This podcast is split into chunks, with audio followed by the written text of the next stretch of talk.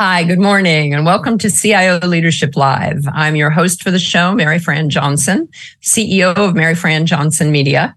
Twice a month, we produce this video show and audio podcast with the generous support of my friends at CIO.com and our CIO Executive Council. We're streaming live to you right now on both LinkedIn and on our YouTube, our CIO's YouTube channel. And we welcome all of our viewers who are participating and watching today to join in this conversation. We have editors watching the feed on both of the live areas. And if you'd like to tap in questions directly for my guest today, we will be watching for those and pass them along. Today's guest joining me is Praveen Jonnala. He is the Senior Vice President and Global CIO at CommScope. Headquartered in Hickory, North Carolina, CommScope is a $9.2 billion provider of network and communications infrastructure products. It employs 30,000 people worldwide and has international production facilities in more than 15 countries. In fact, our CIO, our global CIO guest today is coming to us from Goa, India, where there are manufacturing facilities and apparently a lovely beach community as well.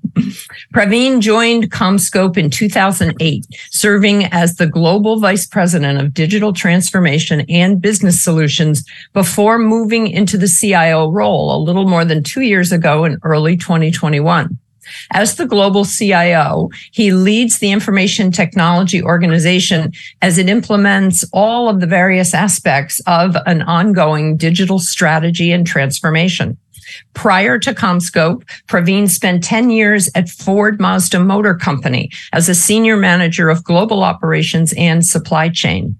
He has more than 20 years of experience leading global teams in everything from product engineering, software development, and manufacturing to supply chain and most recently, information technology.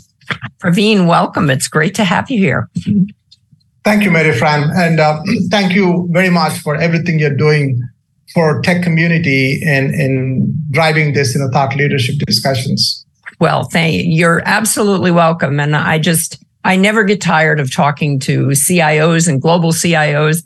And as as we discussed before we got on the show, more and more I find there is significant business experience that comes with the CIOs in these modern day jobs today. But let, let me start out by asking you, what were your marching orders as you were coming into this? This is your first global CIO role, and you had already been doing a great deal of work with the business and digital transformation at the company. So what was it that the CEO and the board wanted you to accomplish coming into the CIO role here? Mm-hmm. Yeah, no, great question, right? You know, I think I spent, as you said, I spent most of my time in the business. And, and obviously I got you know opportunities to work with IT teams globally in, in, in different companies. Mm-hmm. And and coming to CommScope, you know, CommScope has grown um, over the last 20 years through acquisitions. And now, you know, we are a global communications you know, infrastructure company uh, reshaping the future of connectivity, right? Mm-hmm. Um, so we have global customers, as you mentioned. You know, we have factories and, and design centers globally. So that puts a lot of requirements on tech teams and how you really help the company to drive this transformation around connectivity and our products to the future. Um, coming into this role, there are a couple of expectations. Um, some of them, you know, we could think it's basic. Uh, you know, how IT teams at large, you know, over the years struggled to really become one with the business. Mm. And it's all about the culture of the IT teams. And I think I would even believe the purpose of the IT teams. Mm-hmm. There's always some disconnect between what the company's purpose does IT really align with the purpose. Yes. So I think the primary ask was in how can IT become one with the business? And the second is as we try to drive the digital transformation, and how could we look at IT as an engine to drive growth, revenue, and efficiencies across the company. Mm-hmm. So I think those were um, some of the marching orders from from my board and, and, and the CEO. But then for me, I think you know the biggest thing was how could we try to redesign or redefine the culture of IT, and then absolutely make sure that there is a purpose for us, and then why do we exist in the company? And I think those were some of the key takeaways for me coming into this role was how we can align people, process, and culture with the company and then drive with the business, you know, one goal, one objective, and one outcome. Yes. You know, and I'm I'm sitting here wondering whether a lot of your CIO colleagues in other industries outside of technology and, and network providers and so forth, they might uh, uh they might be under the impression that technology companies that you automatically have an at one with the business feeling because you're in the technology industry. And of course, the IT teams are all part of the business. So it may actually be a little comforting to hear that this is a very common issue across IT organizations in all industries. I think absolutely. I think the, the biggest challenge is people don't realize that know, everybody tries to support the business, right? There's yes. there is it's not that you know nobody wants to support the business, but there is a difference between supporting the business versus you really take charge mm-hmm. in driving the business. Mm-hmm. And if you look at in even 15 years ago, IT is looked at as you are the owner of technology. And everybody put you in that box and respected you for some time that, hey, you know, let's go to IT if yes. you really want some technology. But now, today, technology is so pervasive. And yes. actually, in the company, outside of IT, there are more owners of technology than IT itself. Right. So now what should IT do? Right. You know, in my view, the best thing would be is you co-innovate, co co-ownership with the business, right? Mm-hmm. You know, IT should never think about, okay, I'm the sole owner of technology, but you should, you know, go ahead and you know partner with the business and see how could we drive outcomes together yes. for the company's growth? I think that's that's a shift of you know thinking and we should help the teams to realize that. Well, and that's that's a great point. I know for many years in the um, because before I was uh, just doing the CIO Leadership Live, I've been involved in the tech industry on the media side, uh, both as the editor in chief at Computerworld and then later at CIO Magazine. And I can remember all the times that we would describe how IT has a helicopter view of the entire business. But in the last few years, I started, I dropped the helicopter idea and started talking about IT as more of a central nervous system for a business because that whole helicopter hovering above everyone, that felt like the wrong image to me, the way IT has evolved over time. In fact, one of the points you made when we talked earlier, you said you really see the CIO role itself should be probably called Chief Transformation Officer. Uh, so I wanted to get a little more of your thinking on when you say that, what do you mean? You're thinking about more about business transformation, but also about the way that IT partners with all their business colleagues. So, but you explain it. What is a, how should a CIO be a chief transformation officer?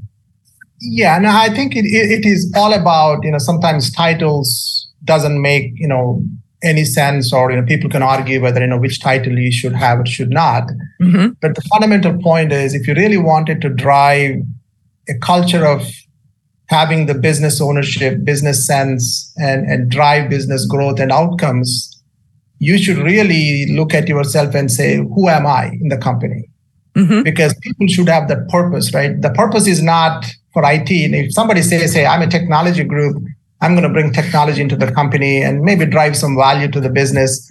For me, you know, that is just a table stake.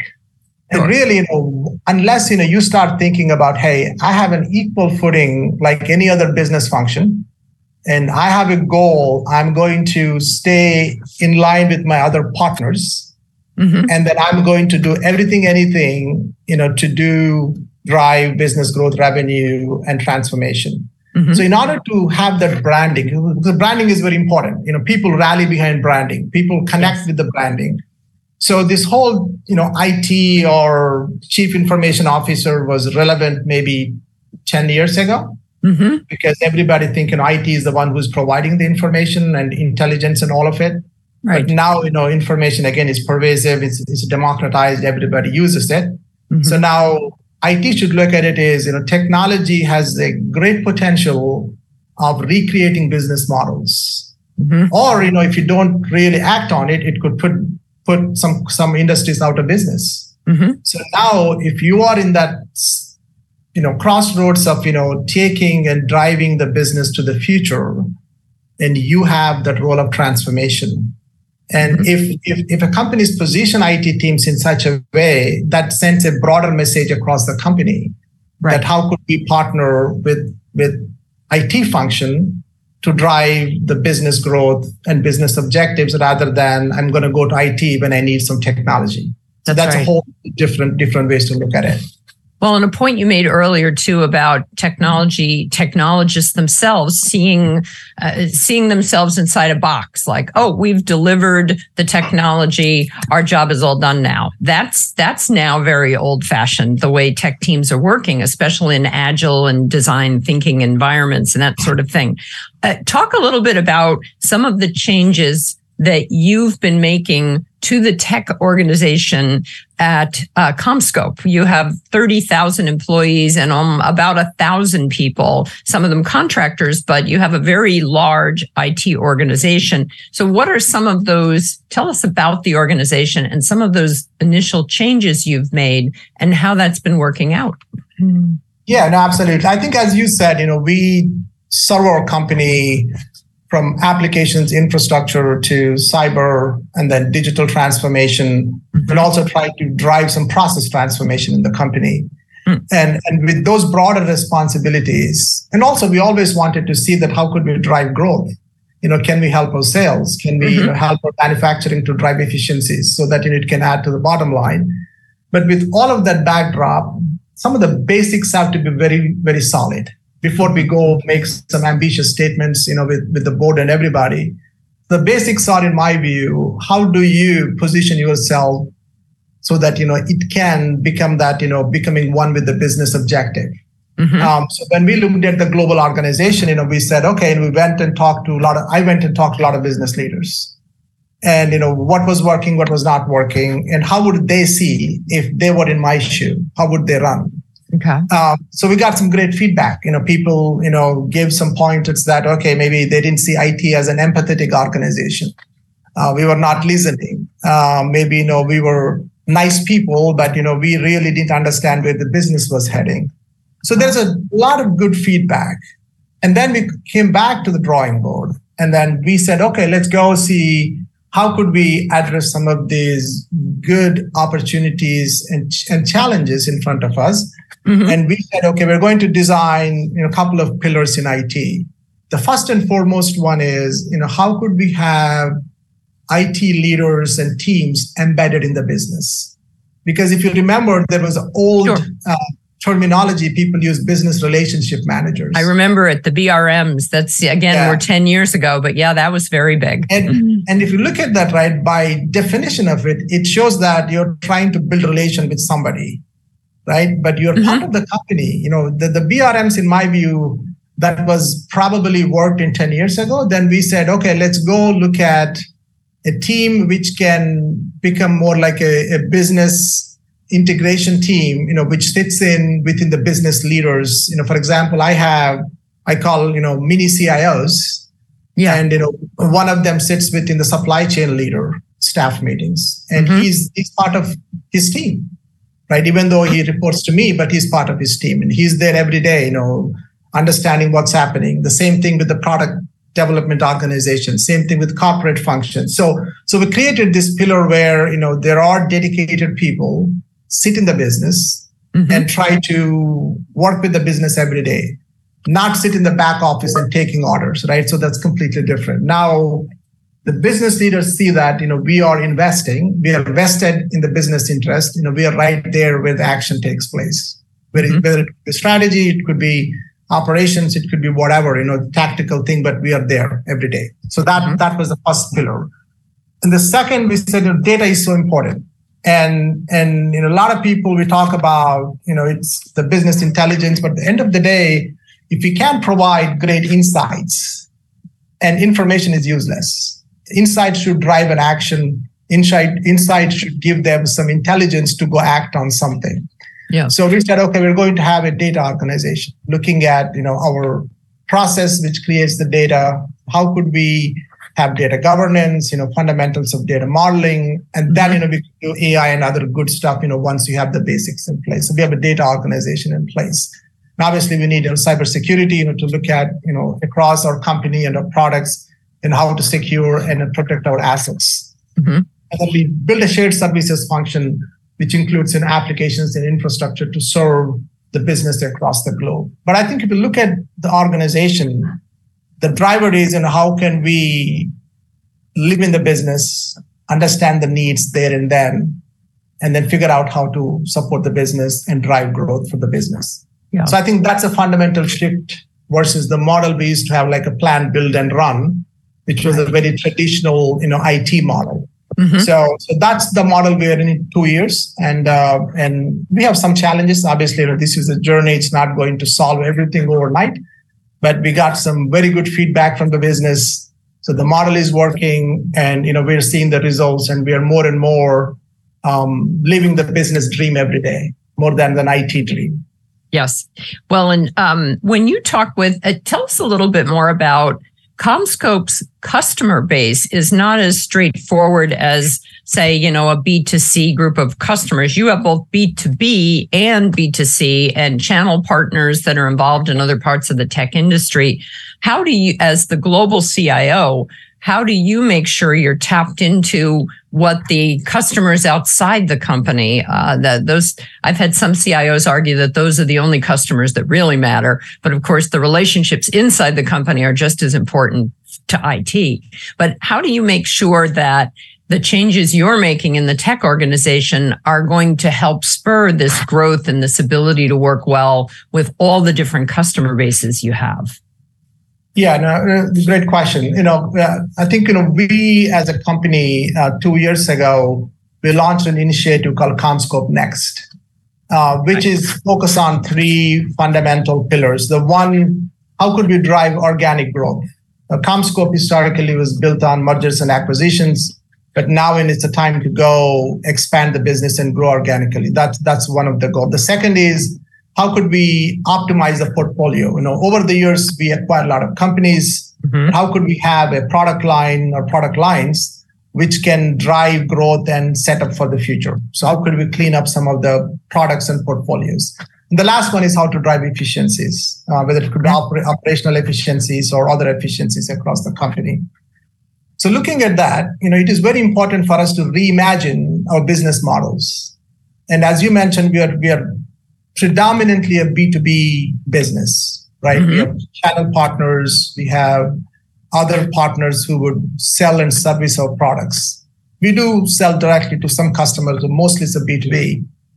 So the, the, general thinking when you have a B2B business is that, you know, you don't have a B2C, you know, you don't need to have a lot of that B2C type of um, experience for your customers. Mm-hmm. But uh, but that is not right because you know every b2b customer expects the same experience because they're also consumers in a different yes. ways so and also it's an opportunity for us to see you know how could we provide that best experience even to our partners so that you know it can help them and their businesses to reduce their operational expenses too because you know you don't want to have this you know manual touch points mm-hmm. So the first thing we said was we're going to go and spend some time with our external customers and understand their pain points. So we, we, we went and talked to some of our biggest customers and also our sales teams, which are interfacing with the customers.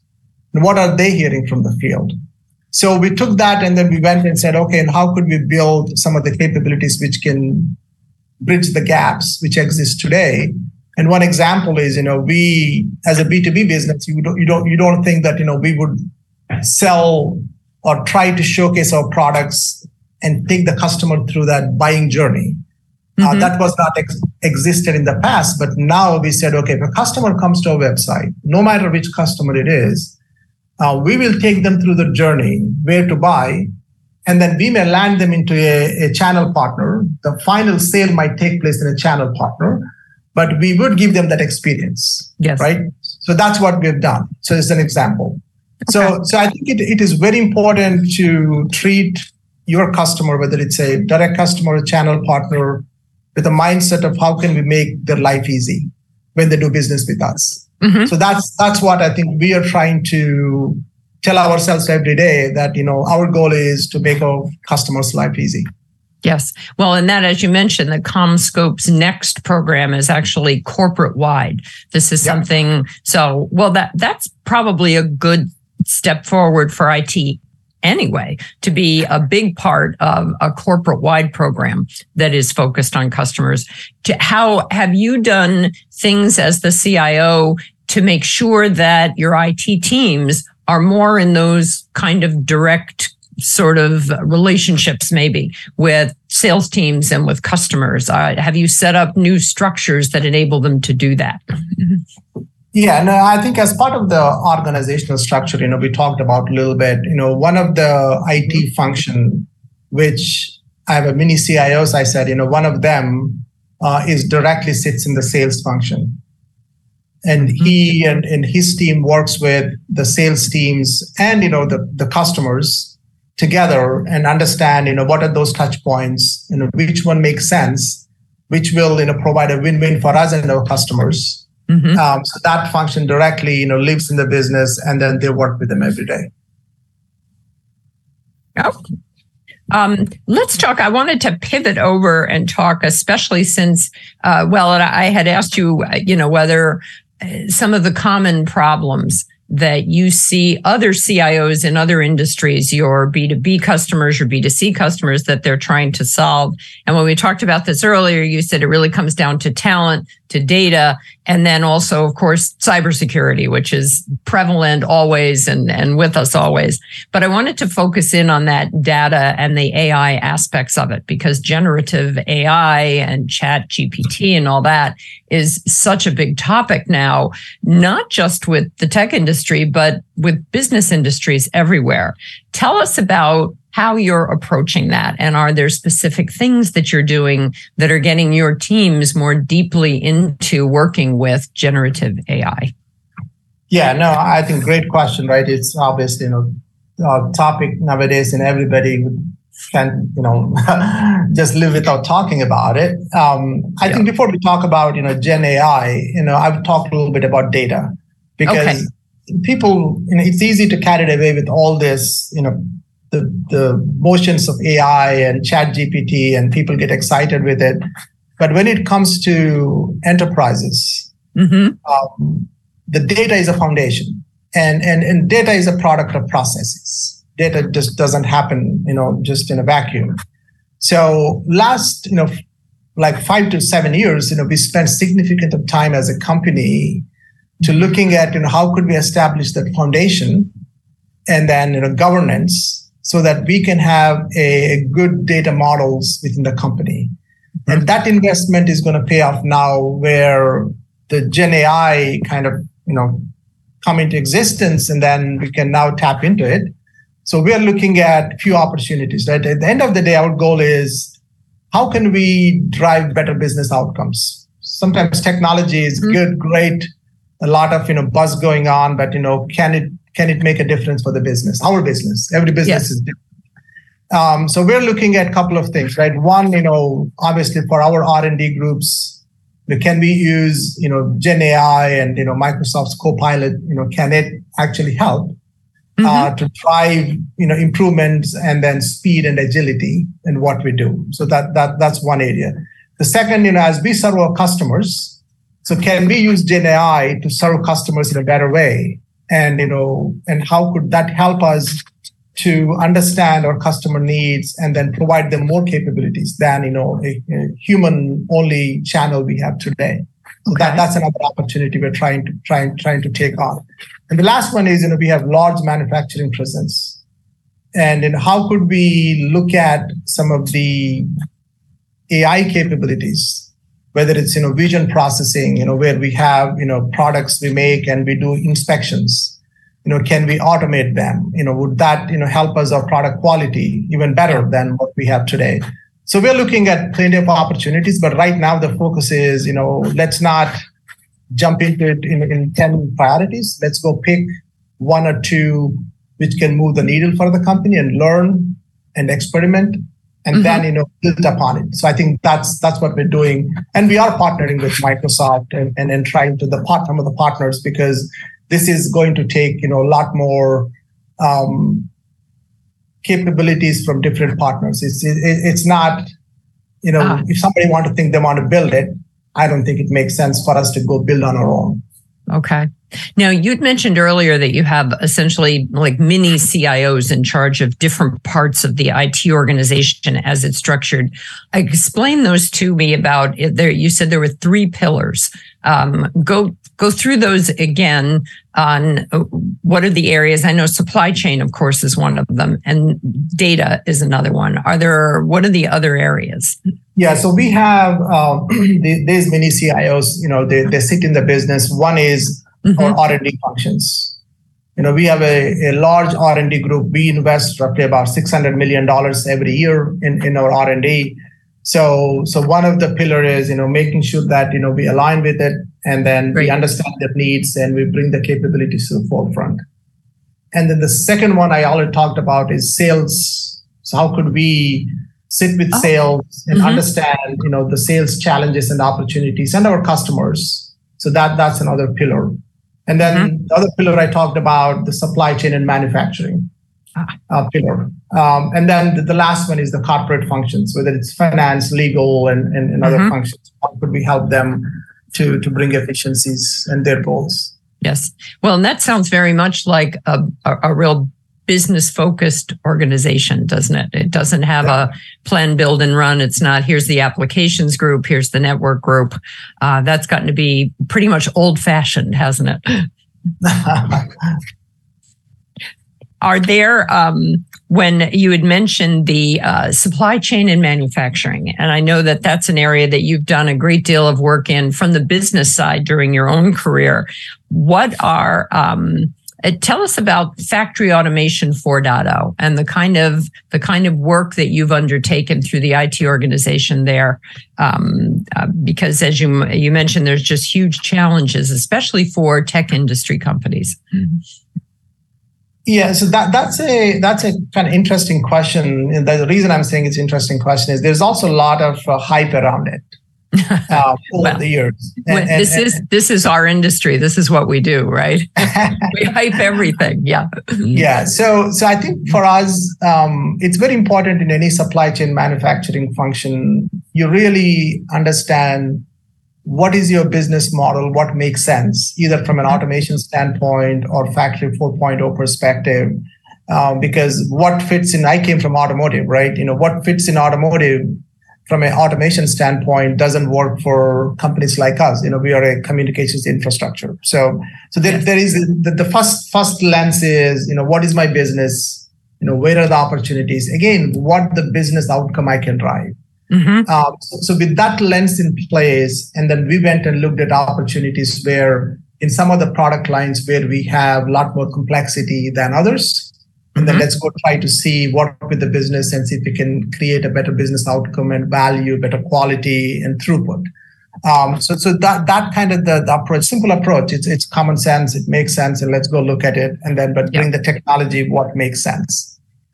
But I think if we look at the the whole manufacturing and supply chain industry prior to the pandemic, it was very linear, right? People have global factories, people have you know regional supply chains or most of the mm-hmm. supply chain may be coming from china so life is good and everybody you know driving you know the model everybody is used to do right now pandemic kind of brought in completely a 360 degree different view mm-hmm. supply chain challenges um, demand spike longer lead times and you know challenges with people because of the pandemic so this is kind of, you know, put people in the in in in, in a place where and and challenge them to define a new playbooks for supply chain and, and manufacturing. Yeah.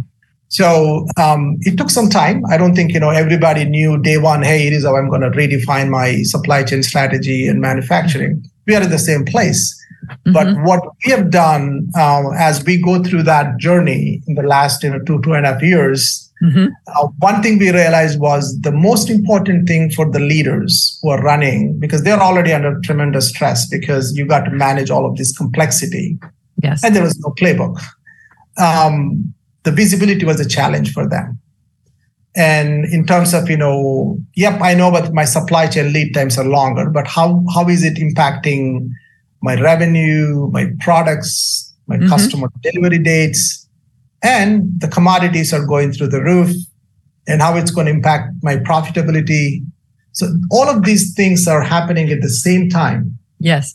Now, what we have done is, you know, we our team went to work and said, okay, let's go bring the data, create the models, and mm-hmm. then go back to the business and say, here is an impact.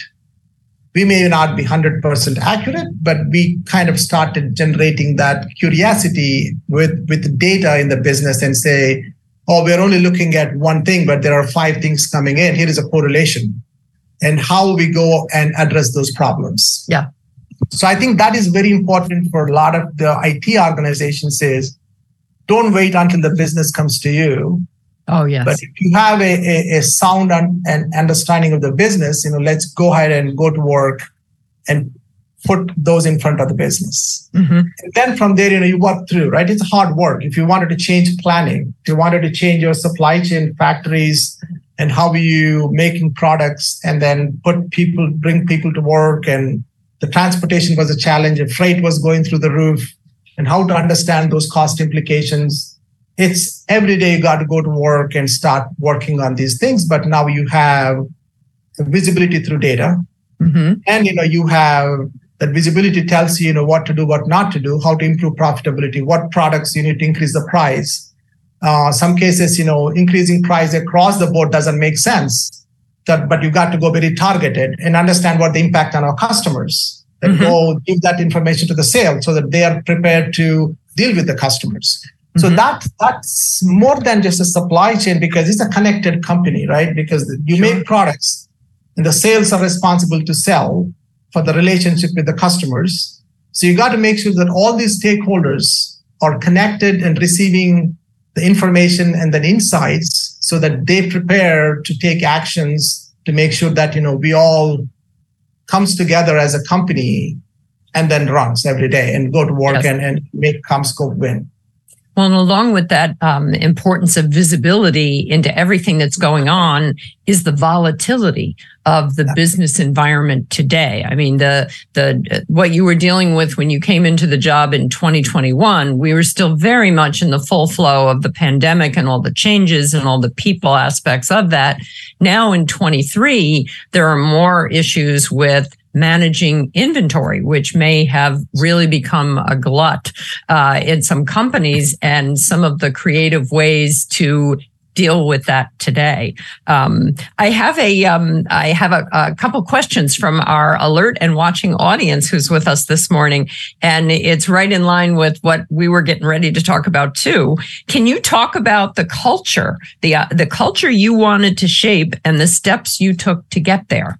Uh, we mentioned culture a couple of times, just sort of passing it by. But I do think that the changes and the expansions and the, the pivoting of IT cultures to be more business focused while at the same time honoring the importance of technology, understanding, and knowledge. I think that that's very much on the minds of a lot of CIOs. So talk about that, uh, the culture that you wanted to shape. And I think we've already mentioned a few of the steps you took toward it, but what will be next there? Yeah, no, I think that's a great question because whenever we talk about culture, right, you know, some people think, you know, it's a very fancy word. It sits in PowerPoints and, you know, some statement on company walls and all of that. But when, when we went to work or when we tried to, you know, look at our culture, we started asking some questions. Not that, you know, as a CIO, I'm going to go ask everybody, hey, what you think? You know, mm-hmm. we all said we all have a, we all have an opportunity and a problem uh, not you know only the team. And we said, you know, why do we exist in the company? We started asking questions. Do we mm-hmm. know? And you know, the, the answers were, yeah, we're a technology um, organization. You know, we bring technology. You know, we take pride in providing you know SAP, this and that. There's a lot of things, right? But then we we started asking questions. What is our north star? What is our purpose? Right. Our purpose mm-hmm. is, and his purpose is, you know, we're, we're technology people and we bring technology. Is that our purpose? So I think that is very important to really spend time and rally your team to get to a place where we understand that, hey, our North Star is to making the business win and drive the business growth take pride in our products. A lot of times IT teams, you know, they don't even know their products well. They know yeah. they know the, the, the technology products well. They talk about AWS or Azure and this and that. But you know, take pride in our products and and and see that we are an integral part of that product going into the market and then making a difference in customers. Mm-hmm. And, and also, we, we went a step ahead. If you look at our company, we are a communications infrastructure company, and but we are not a household name like Microsoft or like Google's and all of these companies, mm-hmm. but they are our customers. And we make Microsoft win, we make Google win. But more than so, um, Maryfran, I think one thing which, you know, why do we come to work every day? What is your purpose or passion? Mm-hmm. If you look at last two years during the pandemic, because of CommScope or CommScope-like companies, went to work every day and connected people, businesses, and communities globally. Yes. People were able to, you know, talk through Zoom and, you know, and even though we people may not know our name, but we are the backbone of that. Mm-hmm. And imagine if that would not happen. And you know, people, how would people talk to each other? Yes. And how how businesses, you know, connect and communicate. So I think that's what we need to attach the IT team to a purpose. Mm-hmm. That you know, it's beyond technology. You know, we come to work and we make a difference. And and I think that's the that's the majority of the time we spent is how could we connect ourselves to something which we see as a north star and then you know technology obviously right we are the technology people we bring that to the forefront to drive the business goals so, that's what i would ask is spend time and, and and try to connect the purpose and why you exist in the company Yes. And what is the, the greater thing you could do? And then you could look at it and say that, you know, that's why I come to work every day. Yeah. Now, do you do this essentially with kind of managers doing individual mentoring on their teams, or do you have programs where it's, you know, I, I think of the bring your kid to work programs sort of things that business executives sometimes do. Do you have something where uh, X number of hours per quarter, everyone should be spending time with their closest business colleagues? How do you actually go about doing that? Yeah, I think we took a very simple, simple approach. You know, one, the first thing we said, you know, we all should try to, as leaders, mm-hmm. know our people. The large organizations and companies like us, right? It's very easy to manage through your management layer, and you don't even know who your employees are to the level where you wanted to know. So we said, let's connect to our people, right? Let's talk to them, whether you have quarterly town halls and the managers spend time you know weekly with their teams. Mm-hmm. and you know we said we're going to invite the business leaders. And at every level everybody is going to invite a business manager or the leader to their staff meetings. And then let them come in and talk about you know what opportunities out there or how are we making a difference in their business in their role and how are we shaping the future of the company? Or you know what challenges they may see that you know IT should go and work for. So I think that helped us not only be knowing our IT teams better and connecting with them with the purpose, with the mission, but also bringing business into the picture and then them coming and talking about you know why we are all one. We need you. Right. Right. So that that I think that dialogue we didn't you know dictated a timetable, but we said you know the, some of these things you, know, you should lead by example you know, I host my town hall every quarter for a global town hall. And I make sure I invite a senior leader to my town hall. Sure. And my town hall starts with the business leader talking about the strategy and some of the work IT has done in the past, how it moved the needle, and then what opportunities in front of us, right? So that sets the tone. That that tells my team that you know, now, you know, we are part of the business. It's not mm-hmm. just CIO talking about cloud, data, AI, and then, you know, call about, okay, we're all doing a good job. And then let's meet in the next quarter. Yeah. Okay, excellent. Now, there was another question as well from our alert and listening audience. And this is a really big picture one. Where do you see the industry heading in the next three to five years when it comes to digital transformation. And we were talking about this before. The transformation has gotten to be like the innovation word, where you think of transformation with a capital T, and then there's the small ongoing changes that do ultimately transform companies. But when you look at uh, the entire tech industry as a whole and think about the sort of work that's being done on so many different fronts with digital transformation, take us out three to five years on what you see or what you would like to see happening. Yeah, no, I think that's uh, that's an interesting question, and but that's a lot of uh, leaders and even teams' mind, right? What's going to happen in the next three to five years? Yes, I see. You know, this is my view. Maybe it's a little bit radical view, but you know, in the three to five years, I see that every business function will have more technology than you know what we have collectively at a company level. Mm-hmm. That means, you know, the capabilities and the opportunities that technology can drive digitally with data, with Gen AI, and you could combine the, the, the you can wrap the digital around data and AI and all the other technology advancement, even quantum computing, one, one want to throw in there. Mm-hmm. But I think the point is the businesses will have more technology, more opportunities. Every business and every function is going to be become a digital function. Whether they like it or not, that's what yeah. is going to happen. Now, yeah. it, it, and then what that means, and even I, said this is what I say a little bit radical is, I could even see the IT teams, the lingo of IT is disappearing. And then, you know, we're part of the business, mm-hmm. right? And then that point, right, we all driving business using technology, whether it's a digital, mm-hmm. whether it's a data, whether it's AI. So you're part of the business now. There is no calling up IT teams sitting somewhere and trying to either support or live within the business. So now it's all one teams. I think I I don't mind the CIO title going away, and then you go become part of a business leader, and then drive the digital and other initiatives in the company. I think that's what I would see happening in three to five years. Yes. Okay, good. Well, and one of the uh, one of the interviews you had done previously that I read, I like there was a quote you said when you're in t- terms of changing your IT culture that you're encouraging all of your IT, your leaders, your managers, the the line workers, that to do 80% listening and 20% talking. And that IT people, I mean, the, the problem is IT people are problem solvers. And you pointed out they're also very optimistic. So they come in thinking they can solve any and everything. Um, how have you how have you used that tendency of technologists to your benefit, and where have you tried to change some of those behaviors where they're doing more listening than talking?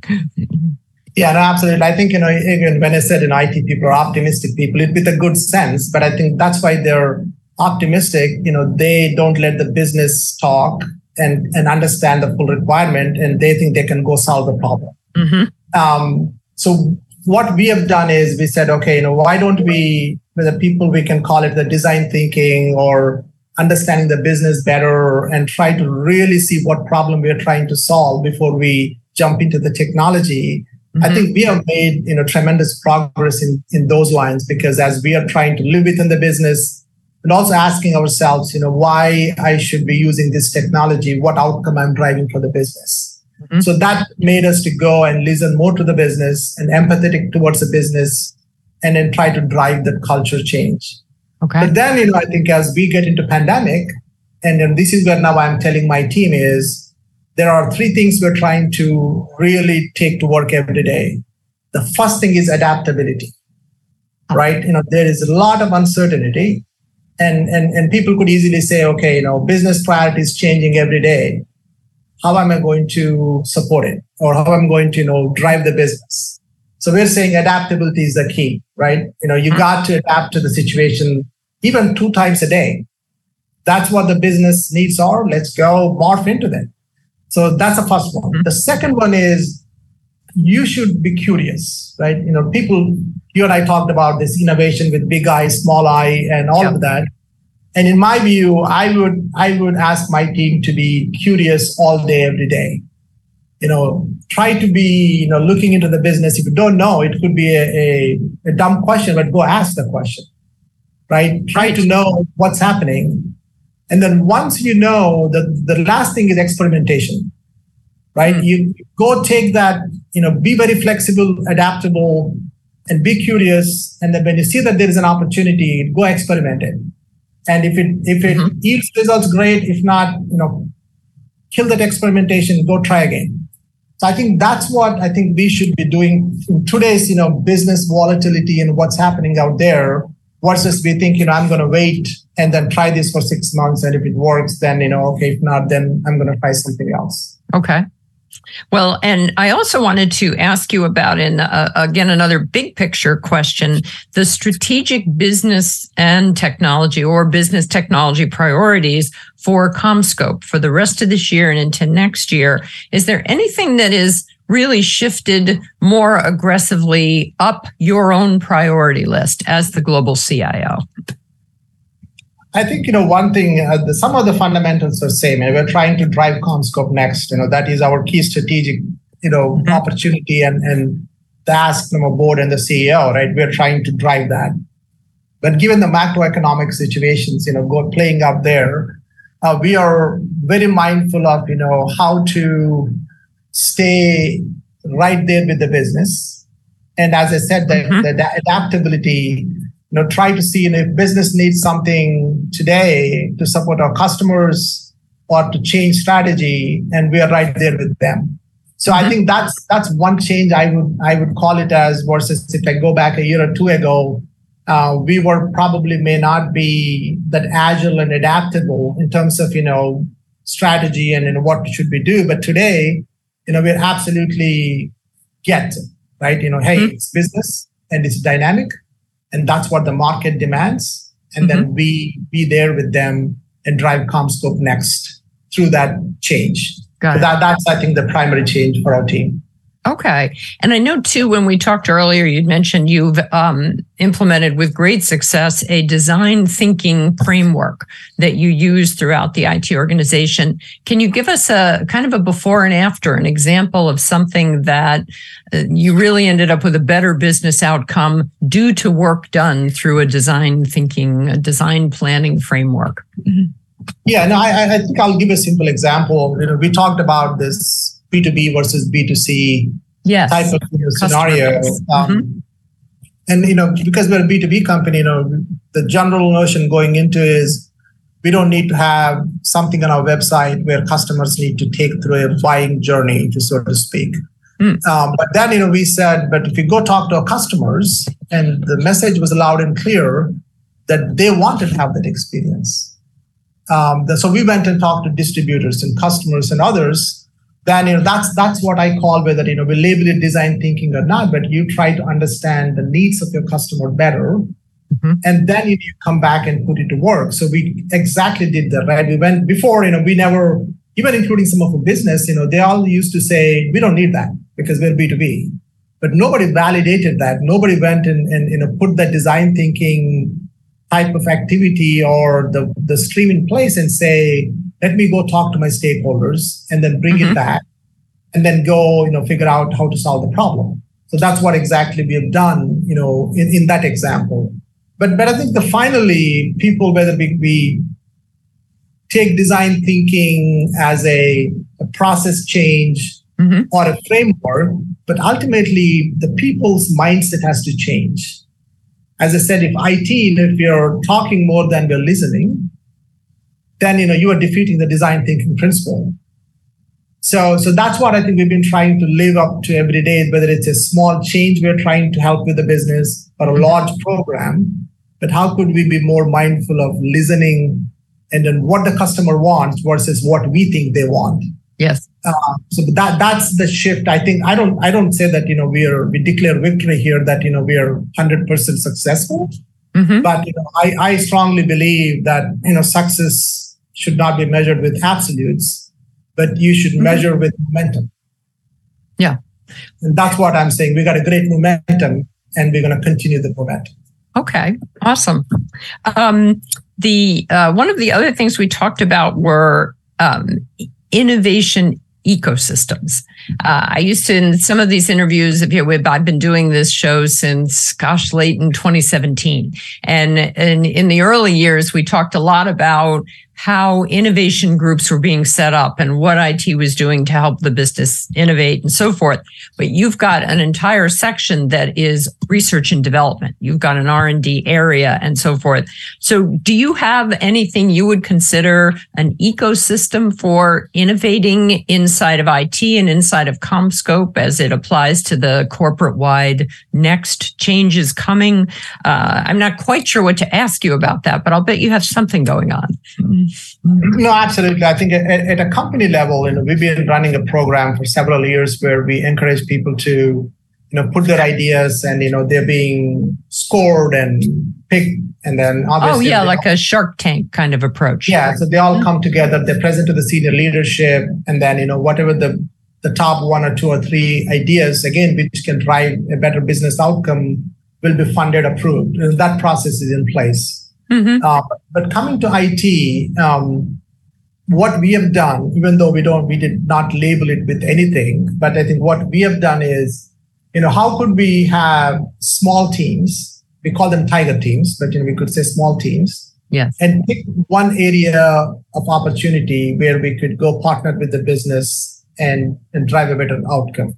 Mm-hmm. Um, you talked about inventory optimization or you know we can look at our planning you know aspect of it we we exactly did that we went to work and said okay let's pick you know three people from it and then maybe three people from business mm-hmm. and let's take you know 30 60 90 days and then see what we can do and whether that includes you know okay if you want to use cloud as a playground you could use it mm-hmm. if you mm-hmm. wanted to go you know do a design thinking on the process transformation go do it but how can we take it in the small bites so that it's measurable. You can see the progress. If it doesn't work, go do something else. Right. Um, so try to make it more practical than you know trying to drive across IT, have ten streams going, but then at the end of the day, you look back and you could see that I did not drive any value or deliver any yeah. value.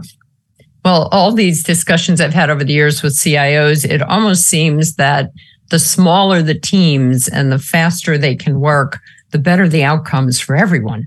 For one thing, you don't get bored, you don't get weighted down with a lot of bureaucracy. And I just, I can't think of a single instance where uh, a giant innovation effort really produced anything. And so it does tend to be those smaller teams, which also taps into that notion that it's just, it's people to people relationships. It's, you know, we've talked a lot about empathy and you're actually applying empathy in a much broader sense with IT showing more empathy to their business colleagues. I think in the early years of the pandemic, we talked about empathy a lot as people were readjusting their work schedules and, and where you could show up for work and that sort of thing.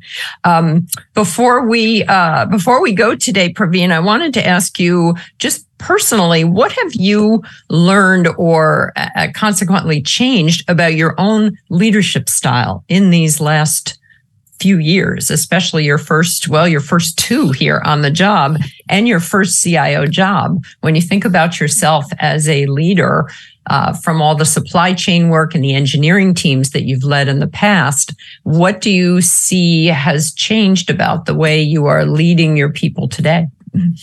Yeah, I think you know one thing which I talked a little bit about it, which is you know more adaptability, right? You know, even for mm-hmm. myself, mm-hmm. because we're all humans, we are boxed in with a personality and characteristics, and you know we all want to do things in a certain way. Mm-hmm. But when I look back in the last you know two two and a half years through pandemic and other challenges, um, there is nobody who can figure this out alone.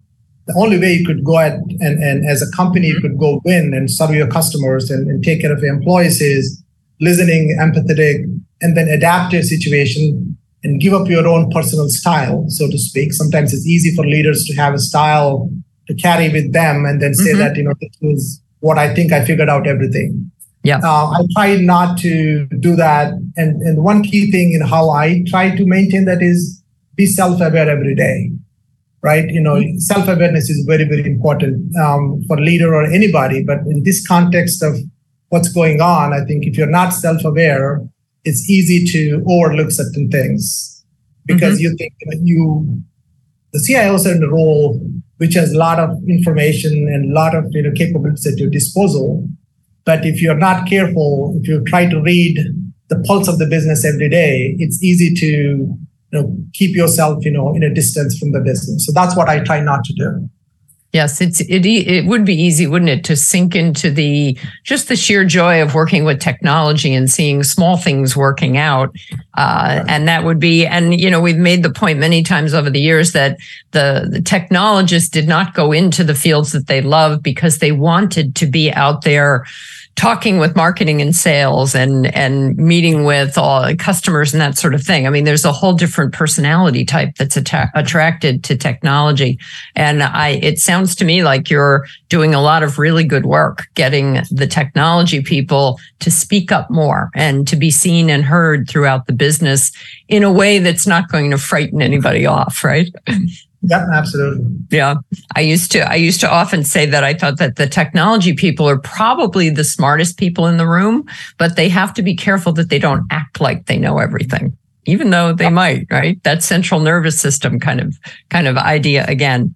Thank you so much for joining me today, Praveen. It was really good to talk with you and to hear all about what you're doing.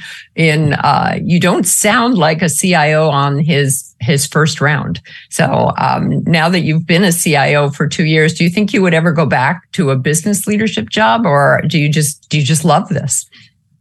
Well, I mean, I, I think as I as you asked the question, right, in three to five years, I think you know CIOs are going to be disappearing and and everybody you know become a business leader. So, but absolutely, I think even whether I'm CIO or or a business leader, my goal is to drive the business, the growth, yes. the revenue, or customer success.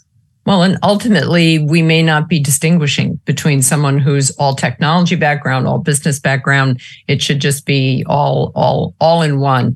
I like the idea of chief transformation officer. Although, as we said, transformation is one of those words like innovation, where you can interpret it so many different ways. Um, well, thank you very much. It was delightful speaking with you today. Thanks, Maryfran. Pleasure to be here. And, and again, I said, and applaud to you for what you're doing for tech community. So um, thanks for having me.